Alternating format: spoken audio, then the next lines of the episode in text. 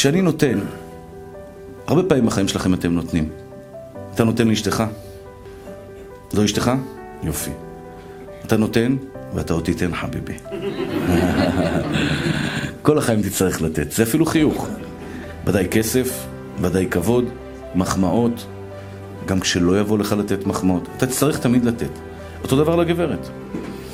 את תצטרכי לתת כל החיים שלך לבעלך.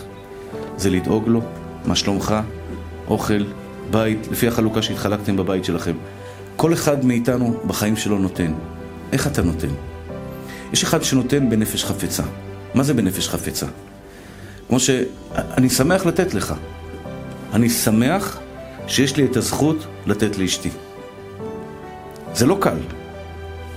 מי שלא חונך בזה, הרבה פעמים גדלנו בבתים, שאדרבה, לתת לאישה זה היה ממש צער גדול. היא מבזבזת לי את כל הכסף, היא גומרת לי את הזה, אני עובד כמו חמור, אמא שלכם כך, ואבא שלכם כך, ואבא שלכם בכלל לא מגיע לו שאני אכין לו אוכל.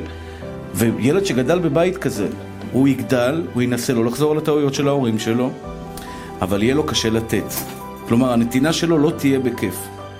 אם אתם רוצים שהחיים שלכם יהיו קלים יותר, כשאתם פותחים את היד לתת, לא משנה למי.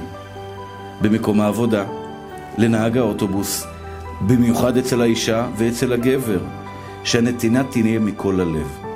אם אני אתן מכל הלב, אני אקבל מכל הלב. לא קיבלתם מכל הלב? אשתך לא נותנת לך מכל הלב? אני מצטער לומר את זה, לא מתכוון לפגוע. תבדוק בעצמך טוב טוב, תראה שאתה לא נותן מכל הלב.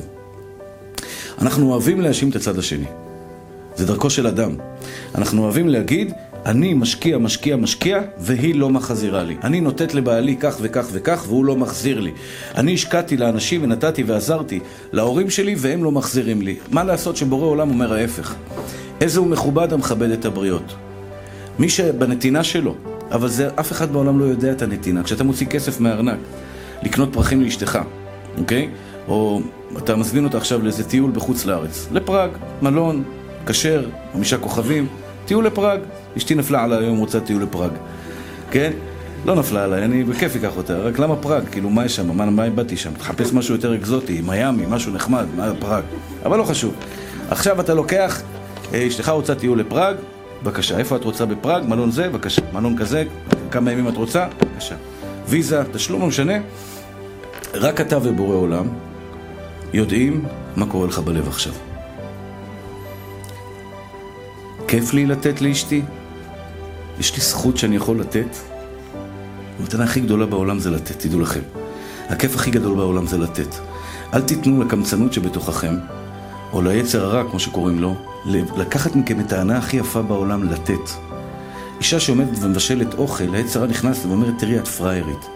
את לא פראיירית, גברת. את מספר אחד בעולם. את יוצרת, את נותנת, אנשים תלויים בך. לתת זה הכיף הכי גדול בעולם. לקבל זה ההפך מהכיף. אדם שכל הזמן, קחו דוגמה, חס ושלום, לא עליכם, נכה. כלום. כל היום יושב בכיסא וכולם עושים כיף לו? ממש לא. מה הוא היה מעדיף? נכון? תגיד לו, אבל כיף לך, אחי, אתה יושב כל היום בכיסא, לא עושה כלום, כולם מפנקים אותך. לא רוצה. אני רוצה לתת. החיים שלנו, הכוח שלנו, העוצמה שלנו, ההנאה שלנו באה מיכולת לתת.